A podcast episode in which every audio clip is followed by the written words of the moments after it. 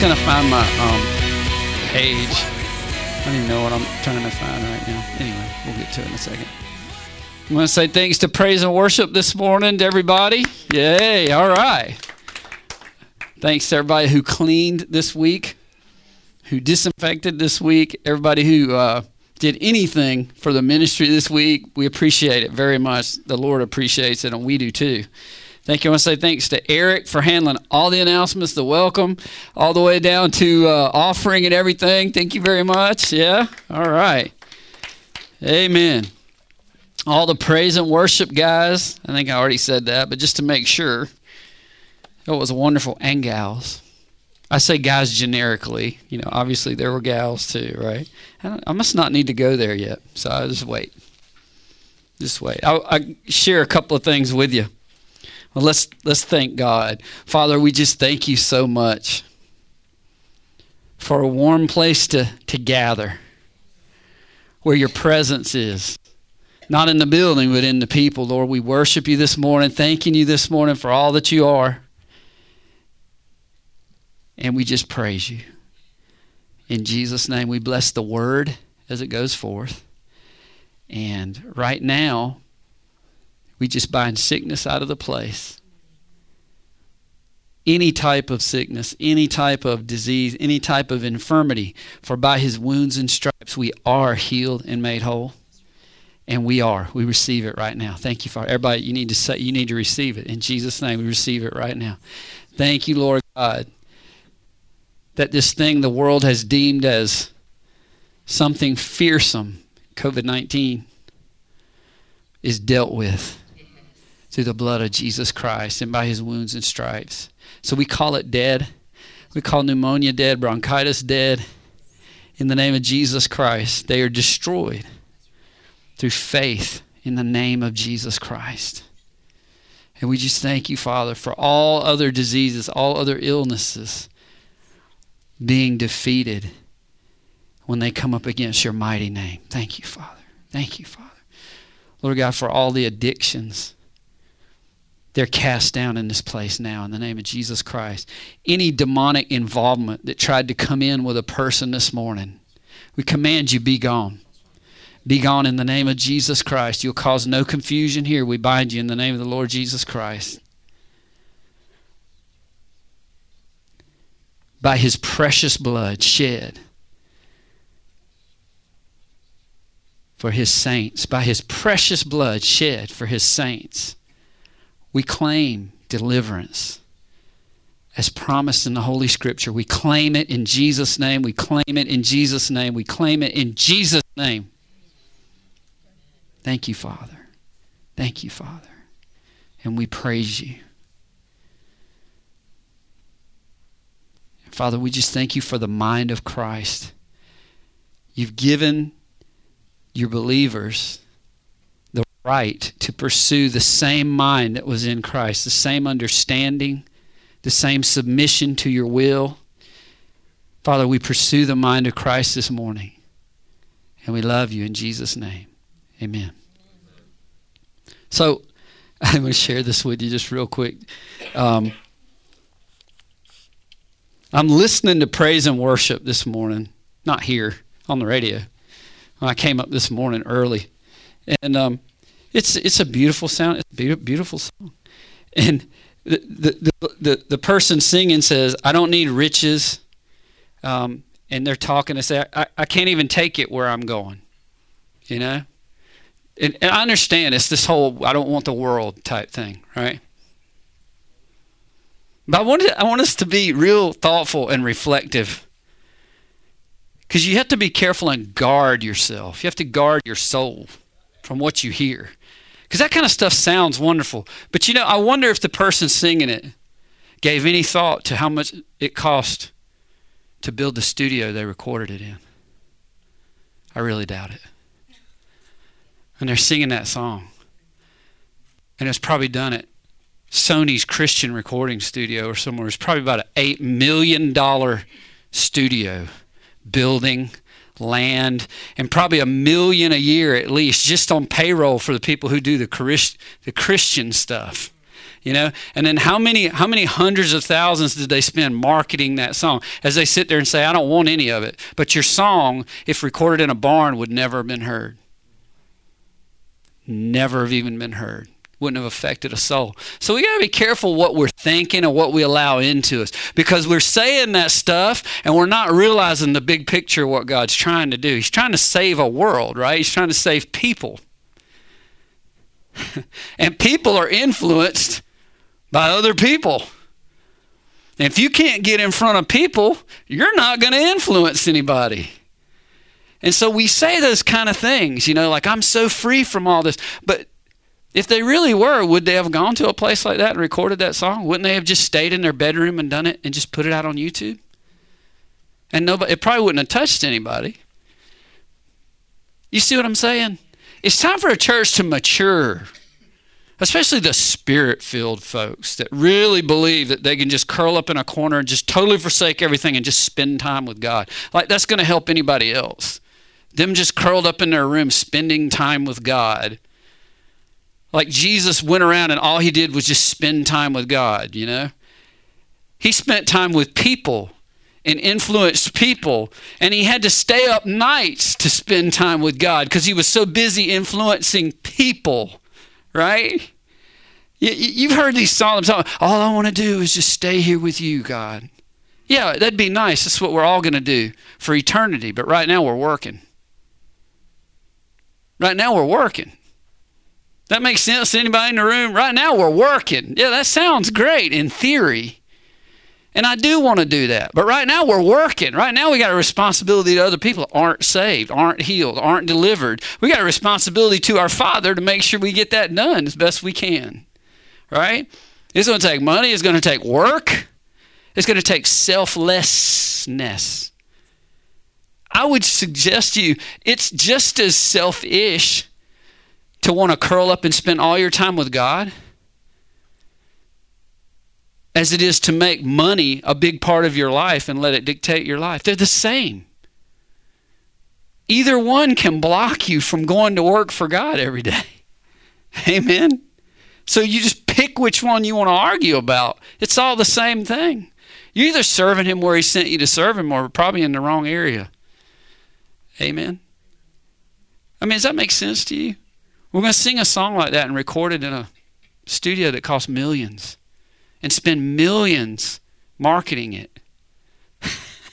you know? So, really, no, you do need the world stuff. Am I right? I'll make I'll try to bring it home here because everybody seems asleep this morning. How many of you have had success inviting people to church? Would it be easier if you had a big, beautiful church with a lot going on? What if they served breakfast for free every morning and had a lunch time meeting for anybody that's at work, all the working men and women to come and eat, and there's preaching on big screen TVs around. You can sit there and talk, free internet, cafe, all that stuff. I don't even need you to answer. I don't even care what you would answer. I know the truth. It'd make it a lot easier. But we don't need money. Church doesn't need money, and we're failing. We don't need money. Oh, I don't want the world's riches. You don't want to take what the world's got and use it for the Lord? You're off. You don't get it. While you record your song in, an $8 million studio, and you have this little, this little childish thought that you don't want it. Well, you shouldn't have done it then. You should have said, No, Lord, I'm not going to do any of that. I'm not going to take any of that. But you didn't say that. You're singing it, but you didn't do it. You're singing it and it sounds good, but you sure didn't do it. That's an infantile thought to start with. We got to, hey, you got to be able to influence people. You got to be able to influence people. You know what Apostle Paul said? He said, I've become all things to all men so that I might save a few. That's an attitude right there, isn't it? I'll be a Jew to that one, Gentile to that one, rich to this one, poor to that one, successful to this one, not so successful to that one. What does that mean? You got to have a lot of flexibility. You have to have a lot of different things going on, right? That just shoots the whole idea of the little poor church that's just barely making it. That church can't be successful. I'm talking to people. God will always be successful. Our part in it, though, is kind of up to us. You know? I won't say that again. Our part in it is kind of up to us. Just like your part in praise and worship is kind of up to you. You know? Whether you really worship or not. I, I, I, yeah, you know, I'm not going to call it praise and worship. I don't know whether you did or not. Right? Amen. I don't know whether you praised him, worshiped him or not. I hope you did. It was a good time to do it. Maybe your thought maybe your thoughts were on other things, and maybe rightly so. Maybe he's dealing with you about some things, or maybe you're just so excited about some things he's doing in your life you didn't even hear the music. You just sat there and said, "Lord, you're so great. I thank you. I thank you. You're worthy. I can't believe you did this for me." Either way, it's good. Right? So, in line with that, I just want to talk a little bit about some things that uh, um, are going on, and and I just don't want to get lost in the shuffle. And I, well, let me just I tell you what, I know where I think where I ought to start. Second Chronicles, two Chronicles seven.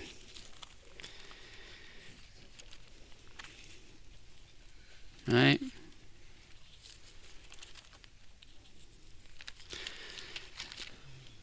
Samuel Kings Chron- Kings Chronicles.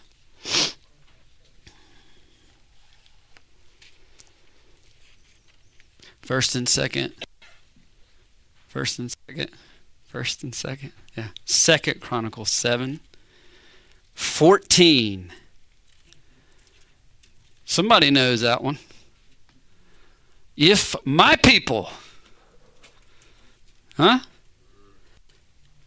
Who are called by my name will humble themselves and pray and seek my face, turn from their wicked ways, and I'll hear from heaven and forgive their sin and heal their land.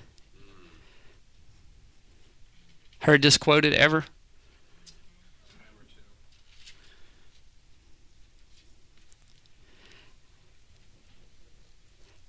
The Lord didn't send me here to, to cause division or any of that kind of stuff this morning, but we do have to, we, you know, it, it's important.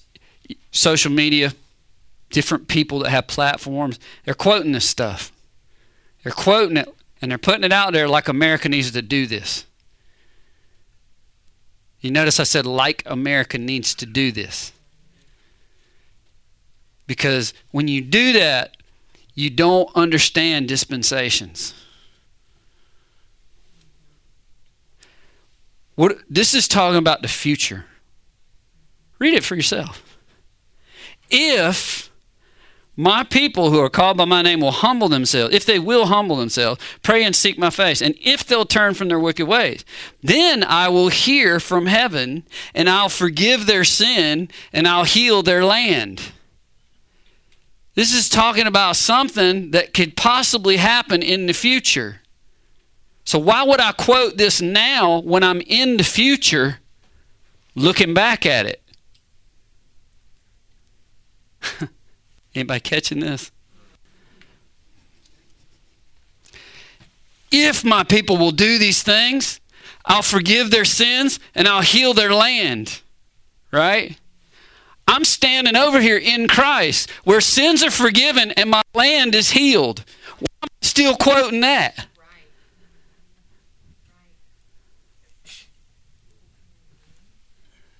Why am still quoting that? I'm standing over here where this is done. The only reason I'd be doing that is because I don't know where I'm standing. I don't believe it's done. I'm still looking for something that I'm actually standing in. And if I'm looking for something I'm standing in, I can't have it and I don't have it because I don't know where I am. I think I'm over here plight of a church that doesn't know who they are. Does that make sense? I'll hear from heaven, forgive their sins. It, yeah, Ephesians says, I've been redeemed. It doesn't say I will be if I do certain things. It says I have been redeemed by the blood of, the, of Jesus Christ. I have been. So I'm not going to sit here and say, well, if, uh, you know, uh, uh. no, I'm over here. And Ephesians was 2,000 years ago, and it said it then. So I'm even over here, which is the same place because it's a dispensation. And yet I just make that point to let us know we've been over here a while. we didn't just get here. We got leaders, people in high places as far as men are concerned. Not necessarily as far as God's concerned, but as far as men are concerned, we got people in high places that are still standing here preaching that. Y'all need to do this. We need to repent and do this. Now, we may need to repent, but we need to repent from over there, not from right here. That's a whole different whole different thing. Because over there your repenting is just confessing and realizing you're in Christ and receiving what he's given you by faith. Here, there's all kind of actions involved and getting the priest involved and looking forward to what may or may not happen. And there, it's already done. There's a huge cavernous difference between here and over there. And I tell you, if anybody knew what they had over there, they'd never be talking about coming over here. I know I'm not coming back over here. Apostle Paul said, You start circumcising people again. You start doing these things, honoring days and seasons and all this junk. He said, You'll fall from grace. I'm not going with the fall from grace people. They can have it. I'll take all the grace God has. It says, Where sin abounded, grace abounded all the more. you know, I want to be over here where God's favor rests. Because that was looking to a day when God's favor might come. And, and, you know, we're over here where God's favor is. Amen? Huge difference, guys. Devil don't want you to know that. He wants you to think there's really no difference and that scripture's just like water washing back and forth. It's not. There's a historical aspect to it. There's a timeline to it. And the biggest separator in the timeline is Jesus Christ, the Son of God. When he was resurrected, everything changed for anybody who would live after. You can't keep going back and forth like there's no difference. Or you know what's going to happen in your life? There ain't going to be no difference. I'll say it in southern slang so everybody can get it. If you don't recognize the beauty and the majesty and the power of the Christ in his ministry and you keep flipping and flopping back and forth like there's no difference, you're going to you're going to you'll get no difference. But if you see the tremendous gift of the Son of God, and you see that He died for the, the death that was due for all of us, and you see He was resurrected from the grave itself, defeating the power of death. And God just thumbed His nose at it and said, Come on back up. You can't go back over here and say this hadn't happened now. Because now it's based on your faith. And if you do that, you're taking yourself out, you know, it's almost like you're falling from grace. Now, it may not be saving grace, but it might be healing grace. It might be prosperous grace. It might be deliverance grace, because all those things are graces. right? I'll hear from heaven and heal their land. Psalm 107, looking forward to that day, said he sent his word and healed them. you know the word is, don't you? John 1. In the beginning was the Word, the Word was with God, the Word was God, and the Word became flesh. His name is Jesus. So when the Word came, guess what? The land and the people and everything got healed. Amen? So what we were reading about just then, looking back this way, I'll hear from heaven and I'll heal their land. If you're in Christ, your land is perpetually healed, folks. So don't be praying for God to heal your land. That's like asking for another Savior. That's like asking for another Savior. I need Jesus to show up again. You crucify him again, I'm not really sure he did it. I'm not really sure it happened good the first time. I mean, really, isn't it? And it is. It's, it's one of those moments when you hear it put like that, it's kind of like, because exactly what it is. And Christians are trying to crucify him over and over and over and get saved over and over and over and get delivered again, get healed again, get their land healed again. They're trying to get blessed again. And the scripture is so clear, it is crystal. You know? And you say, well, why, why, why, why? I'll tell you why. Because people don't believe it and they don't know it. You know? Because somebody left you an inheritance, you didn't know it, you'd never go get it. If the attorney kept the letter and didn't share it with you, your uncle left you $80 million, you never got the letter, you'd never go looking for it. Or if they handed you the letter and you didn't believe you even had an uncle, you could very well just say, that's, that's fake, I'm not believing that. And that money would just languish in the account. That blessing would just languish there in the account. And the uncle went on to his heavenly home, perhaps, thinking he took care of you. and he did. He predestined you unto all those things, but you didn't go take advantage of it. Isn't that something? This is what my Bible says in Ephesians. It says this. Um,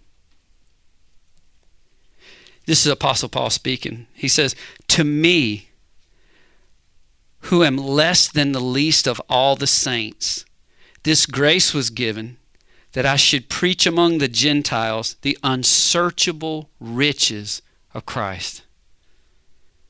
And I don't take scripture lightly. I know God doesn't. So when he says unsearchable, that means you could search it your whole life, and without revelation of the Spirit, you'd never get it all.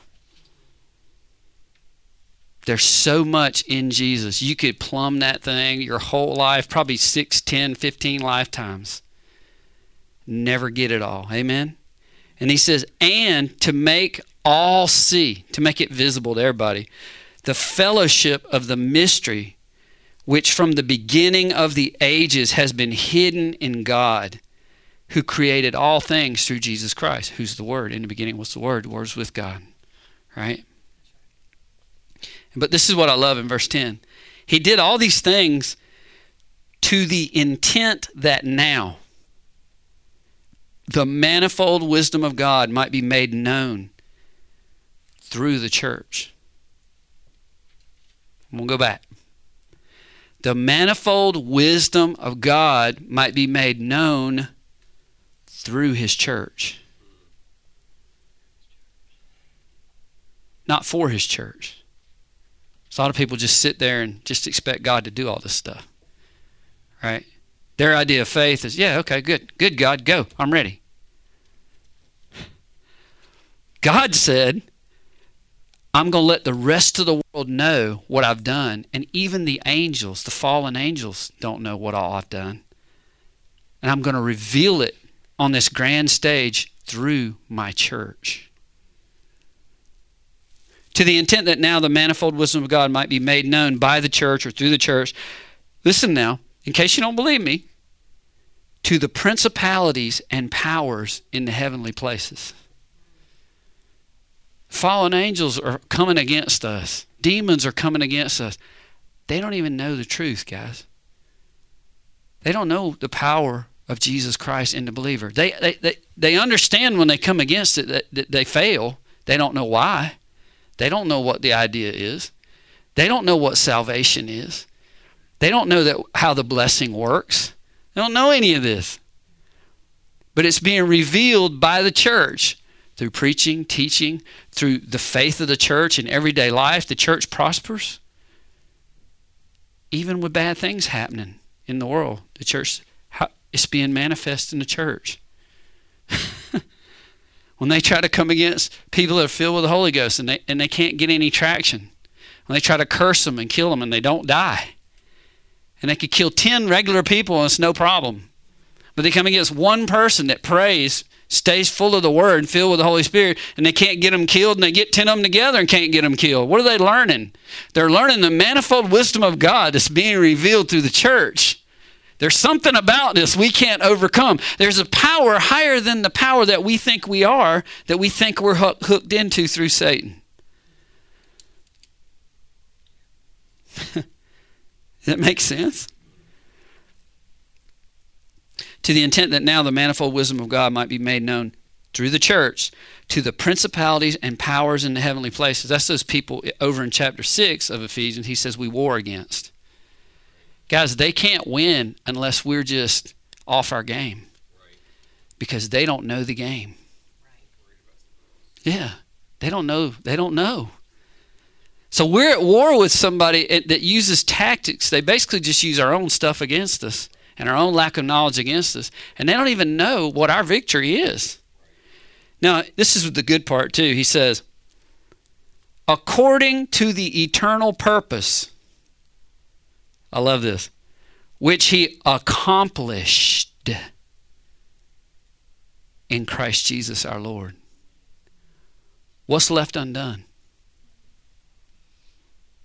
What is left undone if his eternal purpose is accomplished in Jesus Christ?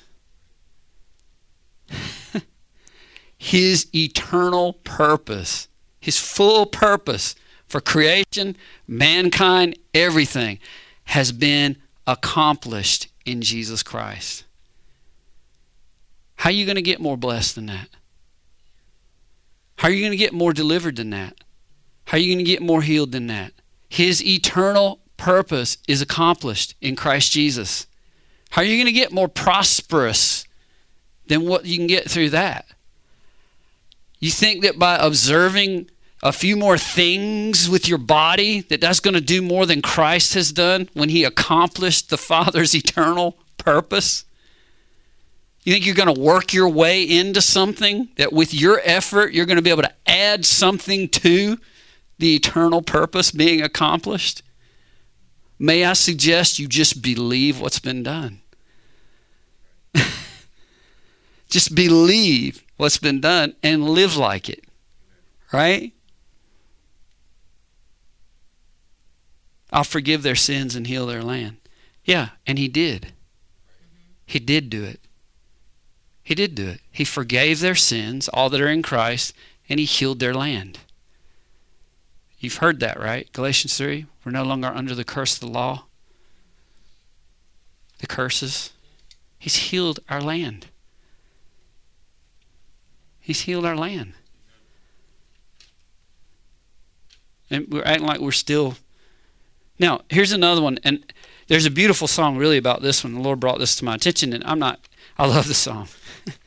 but I want to make sure we understand it's number six. This is not as big a deal, but it is something that he put on my heart. I do just want, I want to mention it and see what he wants to bring out about it. Um, and I love this song. I sing it all the time. It's it's not a mark on any of the artist or any of that kind of stuff. But there's this song, and it's a beautiful song, but it, it says, The Lord bless you and keep you. This is verse 24 of number 6. Make his face shine upon you be gracious to you, lift up his countenance upon you, and give you peace. Again, we have to be very careful. That song is a powerful song, but be careful what you're repeating. Because again, that's standing over here looking to the day that'll happen when it's accomplished in Christ. You understand? There's not going to be another accomplishment, right? So when, when you sit there and we say, May the Lord give us peace, Prince of Peace. I have the Prince of Peace. Jesus said, My peace I give unto you. Why am I asking for peace? May He give you peace. He gave peace. He accomplished it in Christ Jesus. Again, if I'm not careful, I'm saying that I'm looking and waiting for the day or waiting for the moment to get something that has been fully given. Fully given. I want to tell you, that's the smartest tactic in the world if you're the devil. There is no tactic that is more, and the word that came to my mind is just like he was in the garden. There was no creature more subtle than the serpent more cunning. Because if you don't really have a weapon and you have to use somebody's own lack of knowledge against them because that's the only thing you have, then what you want to do is have them begin to unconfess the things that are theirs because it makes them feel good without them really realizing it. And so, if they have peace, there's no better option than to have them sing, May the Lord bring me peace. It's a, it's a most cunning thing that, I mean, you know, that's, that's like, I hate to give him credit, but it's mastery. Because when you start confessing something, number one, you're a confessing being. So you're confessing unfaith because you do have peace. And next thing you know, you're confessing, I can't wait till I get peace. You know, may the Lord bring me peace. And you already have it. It's just brilliant. But the other part is that your mind is hooked to those words and you begin to think, yeah, I need to make sure I pray for peace. I hope that I can get peace. And before long, you start looking for peace. You're looking for that peace you already have that indwells you, which is Christ in you, right? The Prince of Peace indwells you. So, really, all you want to do is just say, Thank you, Father, for my peace. And just tap into the peace that's in you. You're not going to be externally looking for anything because the source of peace, I'm not talking about, and please, just in case people think I'm preaching that we're God, I'm not. What I'm saying is, if you believe the Holy Spirit indwells you, then your source from God is in you. You're the temple, and the Holy Ghost lives in you. And so does the word, by the way, because the law was in the ark, right? So the word is in you. Amen. So you see what I'm saying? I'm not saying you're the source of it that you can look in for inner peace. I'm not saying that. I'm saying because Jesus indwells the believer, you know the word of God and you just confess what he's done for you and you receive of what he's already given. And you can have it now. You don't have to wait. You don't have to wait. You don't have to wait for peace. You don't have to wait to not be afraid. We've been told in the Bible, it's very clear. God said, I didn't give you a spirit of fear. So what's he saying? If you're experiencing that, cast that junk out and get back over here where you belong. Right? I mean, seriously. But you have people say, you know, if I could just get rid of this fear. Well, you did. You're in Christ. There's no fear in Christ. Jesus didn't have any fear. Jesus didn't have any fear of anything. He had reverent respect of his father. That was the only thing that drove him. He wasn't driven by fear. He didn't care if they stoned him. He said things that would have brought them to the point of stoning him so many times. You agree? Yes. He didn't have fear in him.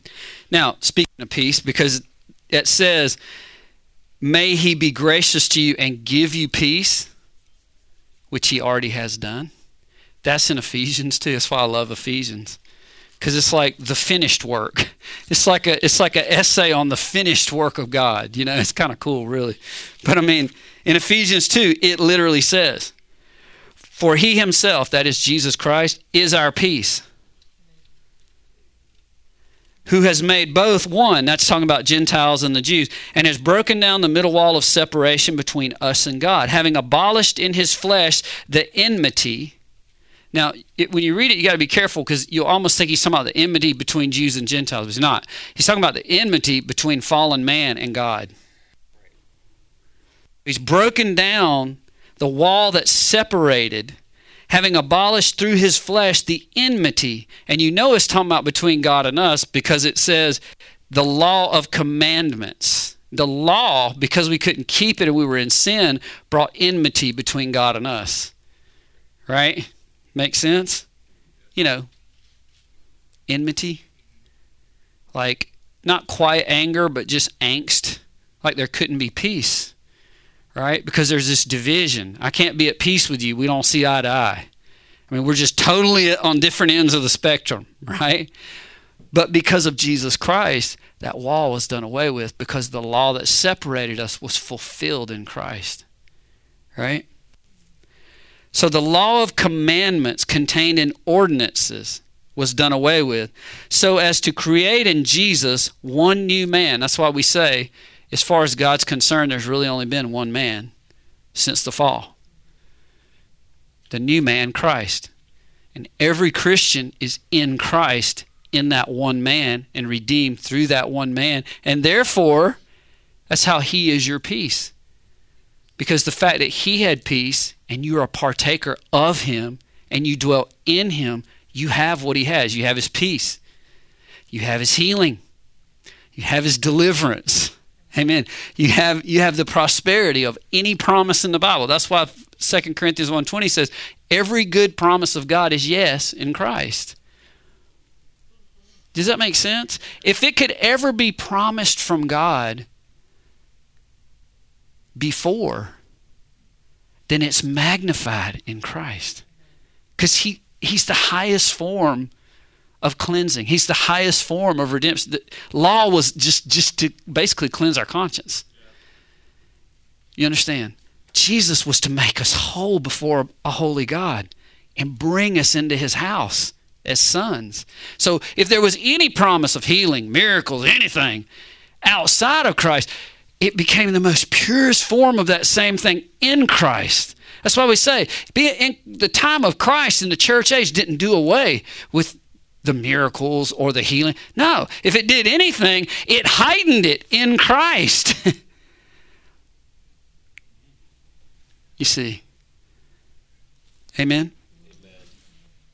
So, anyway. So I want to just mention this to you too now. We're we're we're really uh, on the cusp of um, a lot of good things. And um,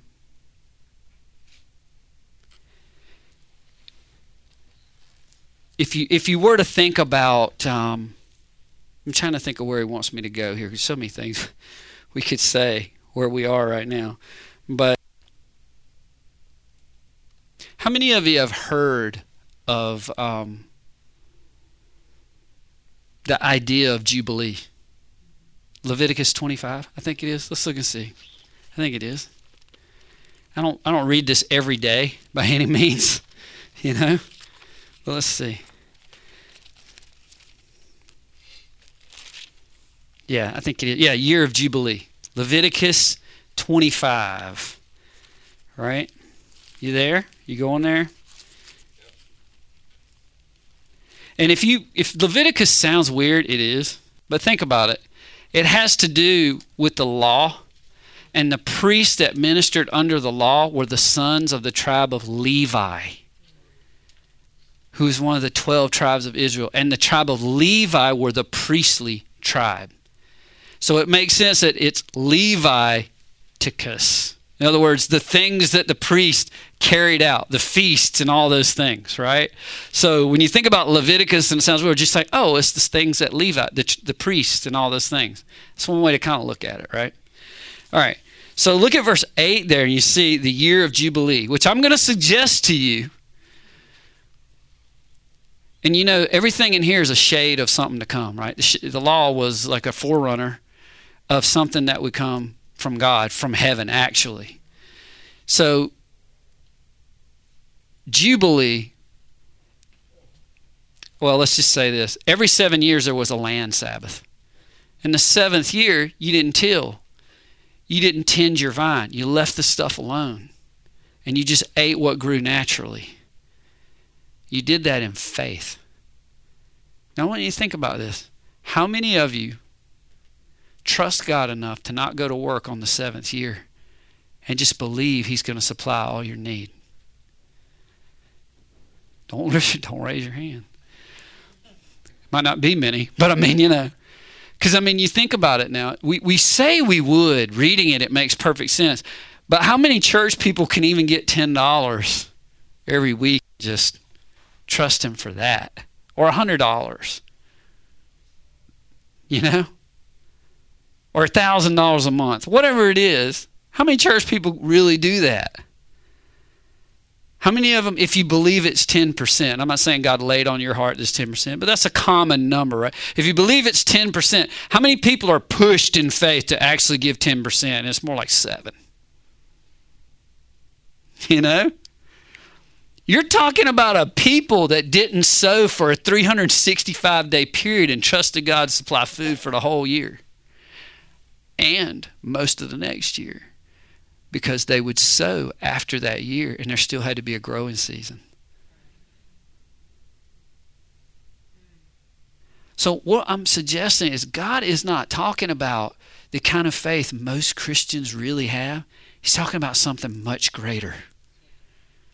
He's talking about truly laying your life down for what you say you believe. It's not just some mental, eh, you know, yeah, it sounds good. Oh, I believe. Let me tell you something. The kind of faith God is suggesting, you'll never have to say you believe because people can see it. They'll say of you, that person believes.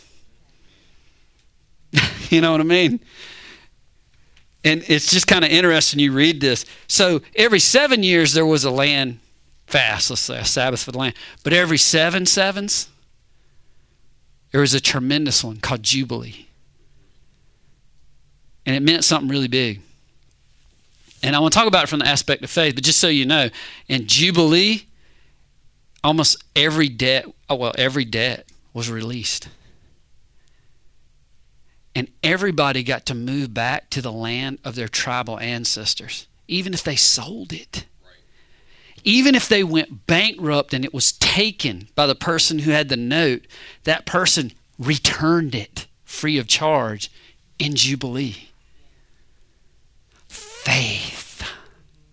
Faith. To say, yeah, I paid for that land. And here's the title back because it's Jubilee. huh? I would say you don't see that in God's church today very often. In the churches today, where you can barely find a Christian that'll just keep their word to pay back a hundred dollars. And you're talking about people that took land, fields, homes, and returned them even after people went broke because God said so. And they had so much faith that God would make it up. Yeah, they still had to have faith, believe it or not. Because had they not, they would have said, hey, I ain't doing that. you know, I'll give you 10 bucks, but I, ain't, I can't do that. What would they say? The same thing we say today. Oh, I'll go broke if I do that. I can't loan you any money. I'll, I'll go broke. Right? That's what Christians do, right? We're the ones that are supposed to do these things, and we talk about them, but we can't do it. right? How many of you, how many, you ever borrowed anything from a bank? I have. You ever borrowed anything from a Christian? Got a car loan from a Christian? Got a mortgage from a Christian? You ever got a business loan from a Christian? Why not? You're the church. You're the church. Right? Are y'all the church? Amen. You never gotten a car loan from a Christian? Jesus said if somebody wants to borrow a loan to him, but you've never gotten a car loan from a Christian? You never gotten a mortgage from a Christian? You never gotten a business startup loan from a Christian? Let me tell you what that means. Christians ain't acting like Christians.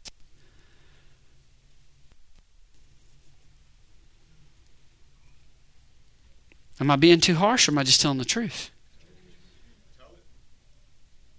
If any man will seek to borrow from you, give it to him. Now, I don't think he's suggesting if you know somebody's not going to give you two cent, you shouldn't be smart. But what he's saying is somebody's in your church just struggling and trying and they want to start a business. If you have any means, you better say, hey, I'll loan it to you to help you get a piece of that or this to, you know. But you just don't see that because they're just supposed to go to the bank. We pull ourselves out of the church and we go out in the world. And then we're tied into the world. And our brothers and sisters, sometimes, let's be honest, they force us to do it. Do churches have lending institutions? I don't mean banks. I just mean a setup whereby people can get a loan without paying a lot of interest so they can start a business. Some of them do. I'd like for ours to. You know, you fit certain criteria, and yeah, church loans you twenty thousand dollars, fifty thousand dollars, hundred thousand dollars. Not the church, but the people of the church who give and then that person starts a business. What do we expect from them? They hire Christians. They teach them by example how to be a Christian business owner, how to be true, how to take care of your employees, not cheat them, how to help provide for them, give them a little health insurance, not not give them anything. Right? And what does that do? People out in the community see that kind of stuff and say, man, those people are acting like Christians. They're really, but no, they're really acting like Christians. They're like loving each other. Which would freak most Christians the heck out, excuse my language, because they've never seen it, even though they're supposed to have been around it all this time. Right? Am I lying? I'm not meaning to. I'm not feeling conviction from the Lord on any of this.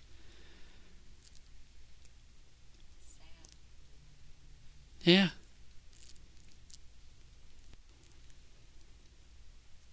But I just want to read a few of these. Can I read a few of these with you? And what it says here. Um, you shall count seven Sabbaths of years for yourself, and that'll be 49, right? And then you shall cause the trumpet of Jubilee to sound. And I'm going to read verse 10 there of uh, Leviticus 25. You shall consecrate the 50th year and proclaim liberty throughout all the land to its inhabitants. you imagine what that was like?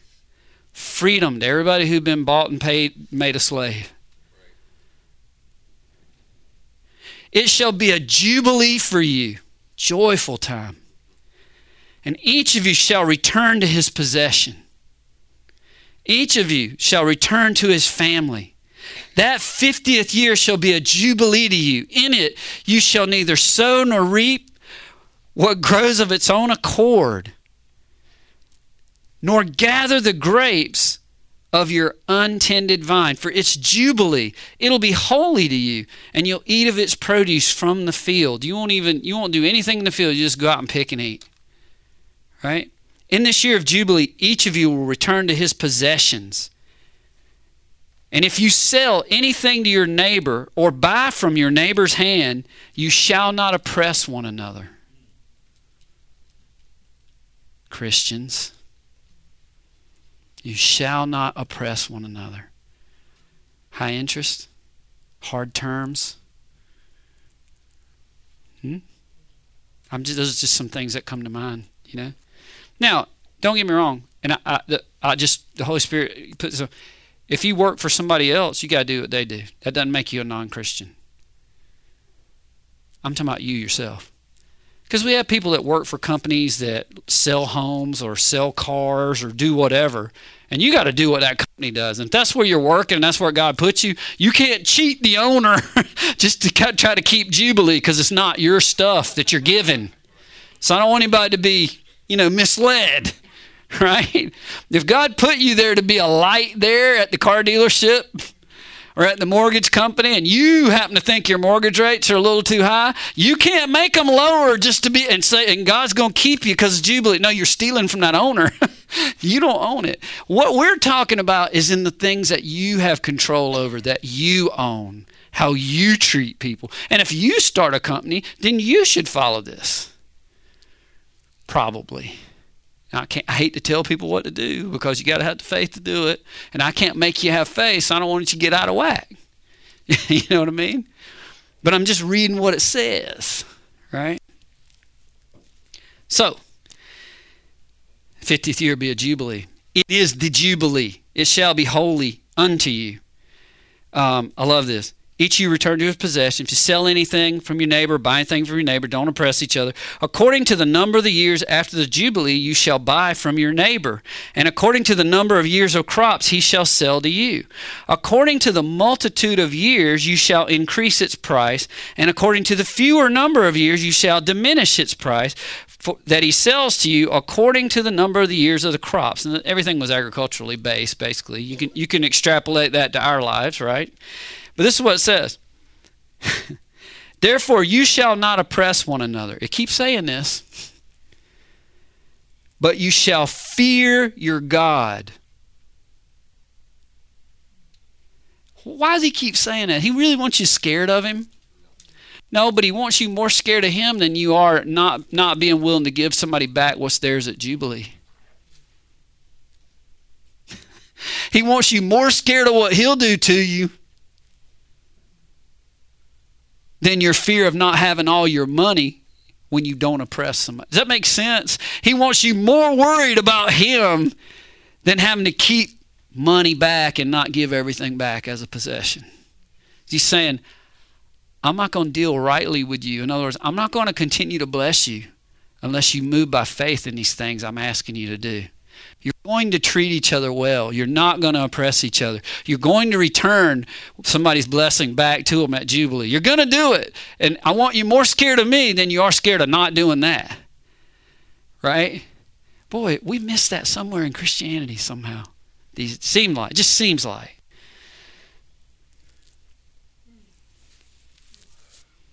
And I love it. You shall not oppress one another, but you shall fear your God. I am the Lord your God. So you'll observe my statutes and keep my judgments and perform them. I love it. Not keep them up here. You'll observe them, that is, read them. But a lot of people read them and don't do them, right? And he says, and you shall keep them.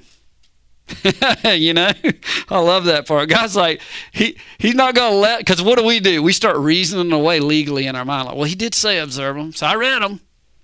Did I actually have to do them all? Not all of them. So just so we wouldn't do that, just so we wouldn't do that, you'll observe my statutes and keep my judgments and perform them. And then, then he says this, and you'll dwell in the land safely. Somebody say amen. You'll dwell in the land safely. What price would you put on knowing your kids dwell in the land safely, on knowing you and your wife dwell in the land safely, on knowing you and all your family, extended family, dwell in the land safely? A promise from God. If you treat each other this way, I'll, I'll keep you safe. People are looking for all kind of junk to keep them safe today. God says, hey, you just love one another, I'll keep you safe. By the way, this is a good part too. Then the land will yield its fruit. It doesn't say you'll do anything. It says if you just keep my love for one another, don't oppress one another, have more fear in not doing what I tell you to do than doing it. You see see what I mean? If you'll just do it, you'll dwell safely. Then the land will produce for you. You're trying to start a business, not producing for you. Right? You'll eat your fill. How many of you like that idea? That means you'll have plenty, right? And you'll dwell there in safety.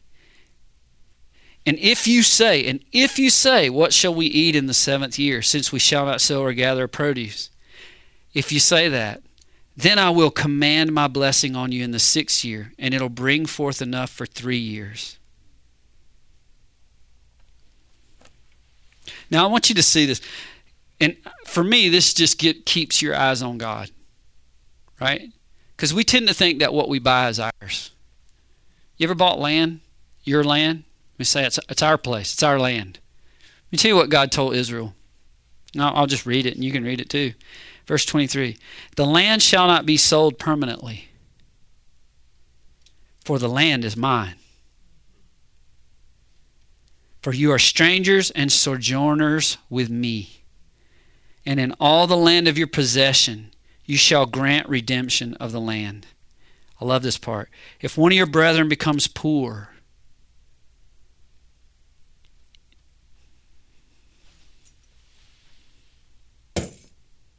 got your attention? God's people were not poor.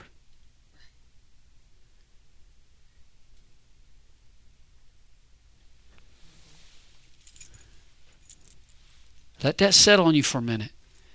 God didn't expect his people to be poor.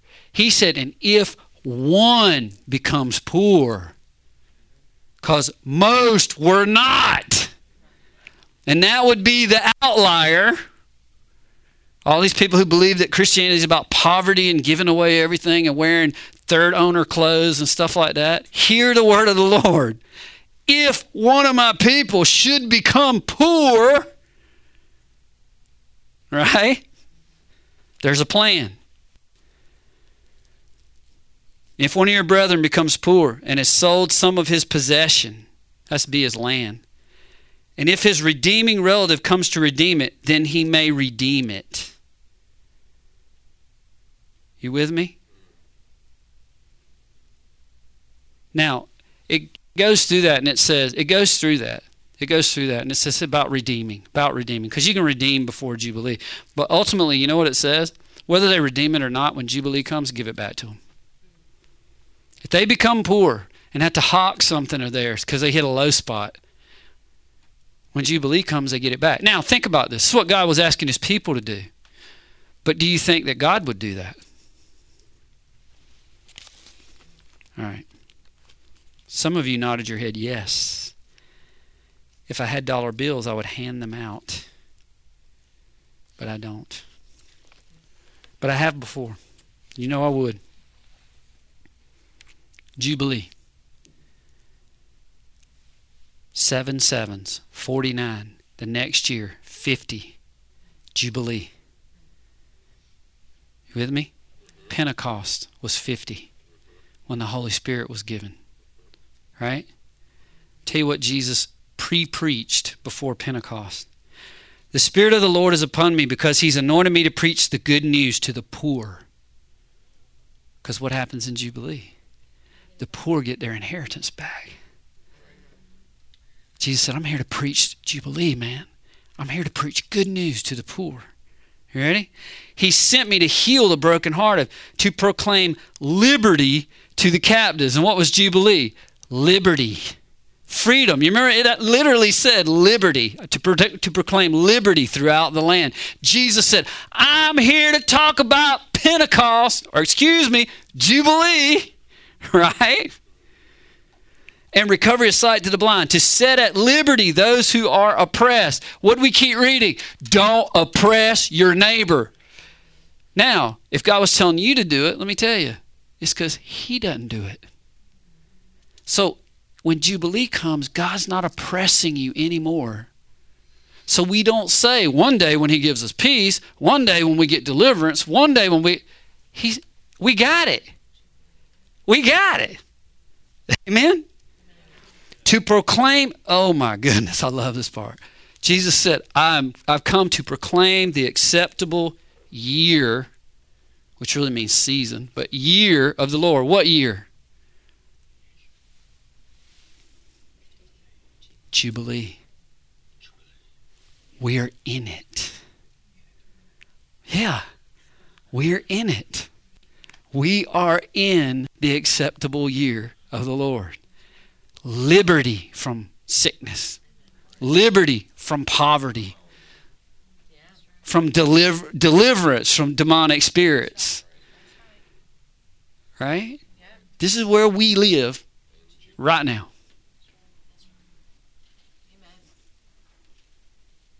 If you're not experiencing it, go back and read it until it makes sense to you, until it rises up in you and begin to declare it. Then begin to just praise Him right there where you are and thank Him for it. When you begin to believe it, and you begin to thank Him for it, even though you may not be seeing it yet, that's faith. Then let me tell you what happens. Then it starts coming upon you and overtaking you. Amen. Amen. All right. So I'm going to ask if you have. Um, let's see, Josh, will you come play something? I know it's kind of out of character, but yeah. Just just anything soft kind of thing. But uh, so if anybody was feeling sick, like maybe COVID symptoms or any kind of symptoms, there's oil if you feel like you need it. But I just want to say, can we all stand up? Yeah. If anybody was feeling sick right now, Father, I just thank you for this. I just praise you. I'm going to ask you just stretch out your hand like this to heaven, to the throne where Jesus is. Amen. And if anybody was feeling sick right now, Father, and they would just say, Lord Jesus, I thank you that I'm in you. And right now, I partake of all that you are. I partake of all that you are, and I thank you for the healing that's in your body for me. Thank you for the healing that's in your body for me. I believe it and I receive it. I thank you that every infirmity, illness, and disease runs from me in Jesus' name.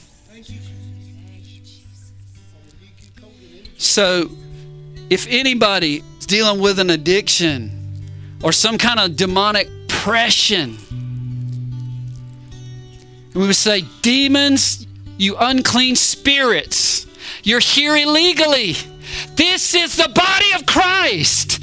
You can't afflict the body of Christ. Lord Jesus, we see you. We see you having set us free. We see you we cry out, Jubilee in Christ. I've been set free. We are set free. Unclean spirits, be gone. We're set free. You have no hold over us. We bind you in Jesus' name. And in the place where you've departed, joy and peace. Joy and peace in Jesus Christ.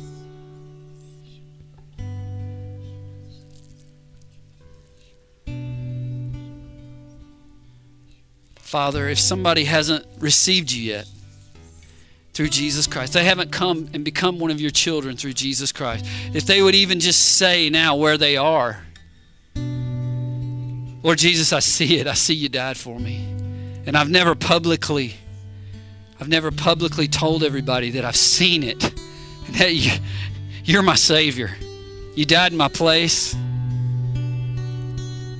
So I would give an invitation right now anybody haven't done that, just walk up front. Because the Bible says, if you deny me before men, I'll deny you before my Father. So publicly walking forward and saying, Jesus, I've seen it and you're my Savior.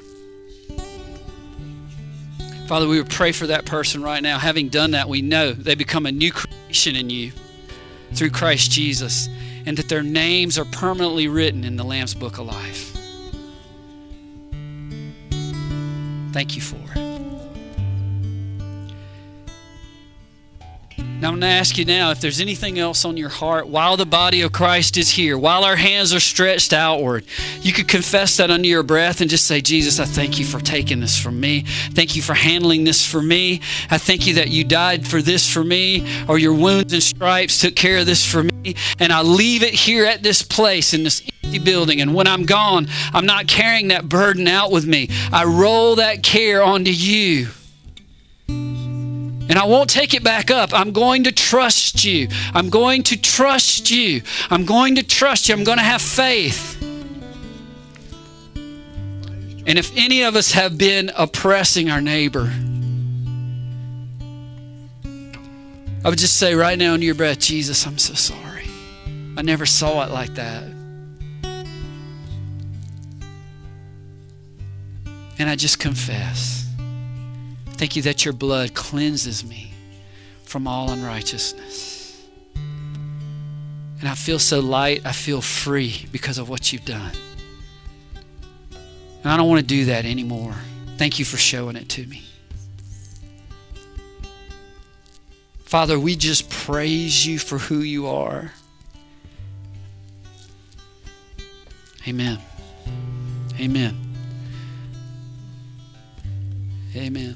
Love you guys. Um, Wednesday night, I think Eric probably reminded you. I'm sure he did. But Wednesday night, don't forget, 7 o'clock. And um, God's good. Amen.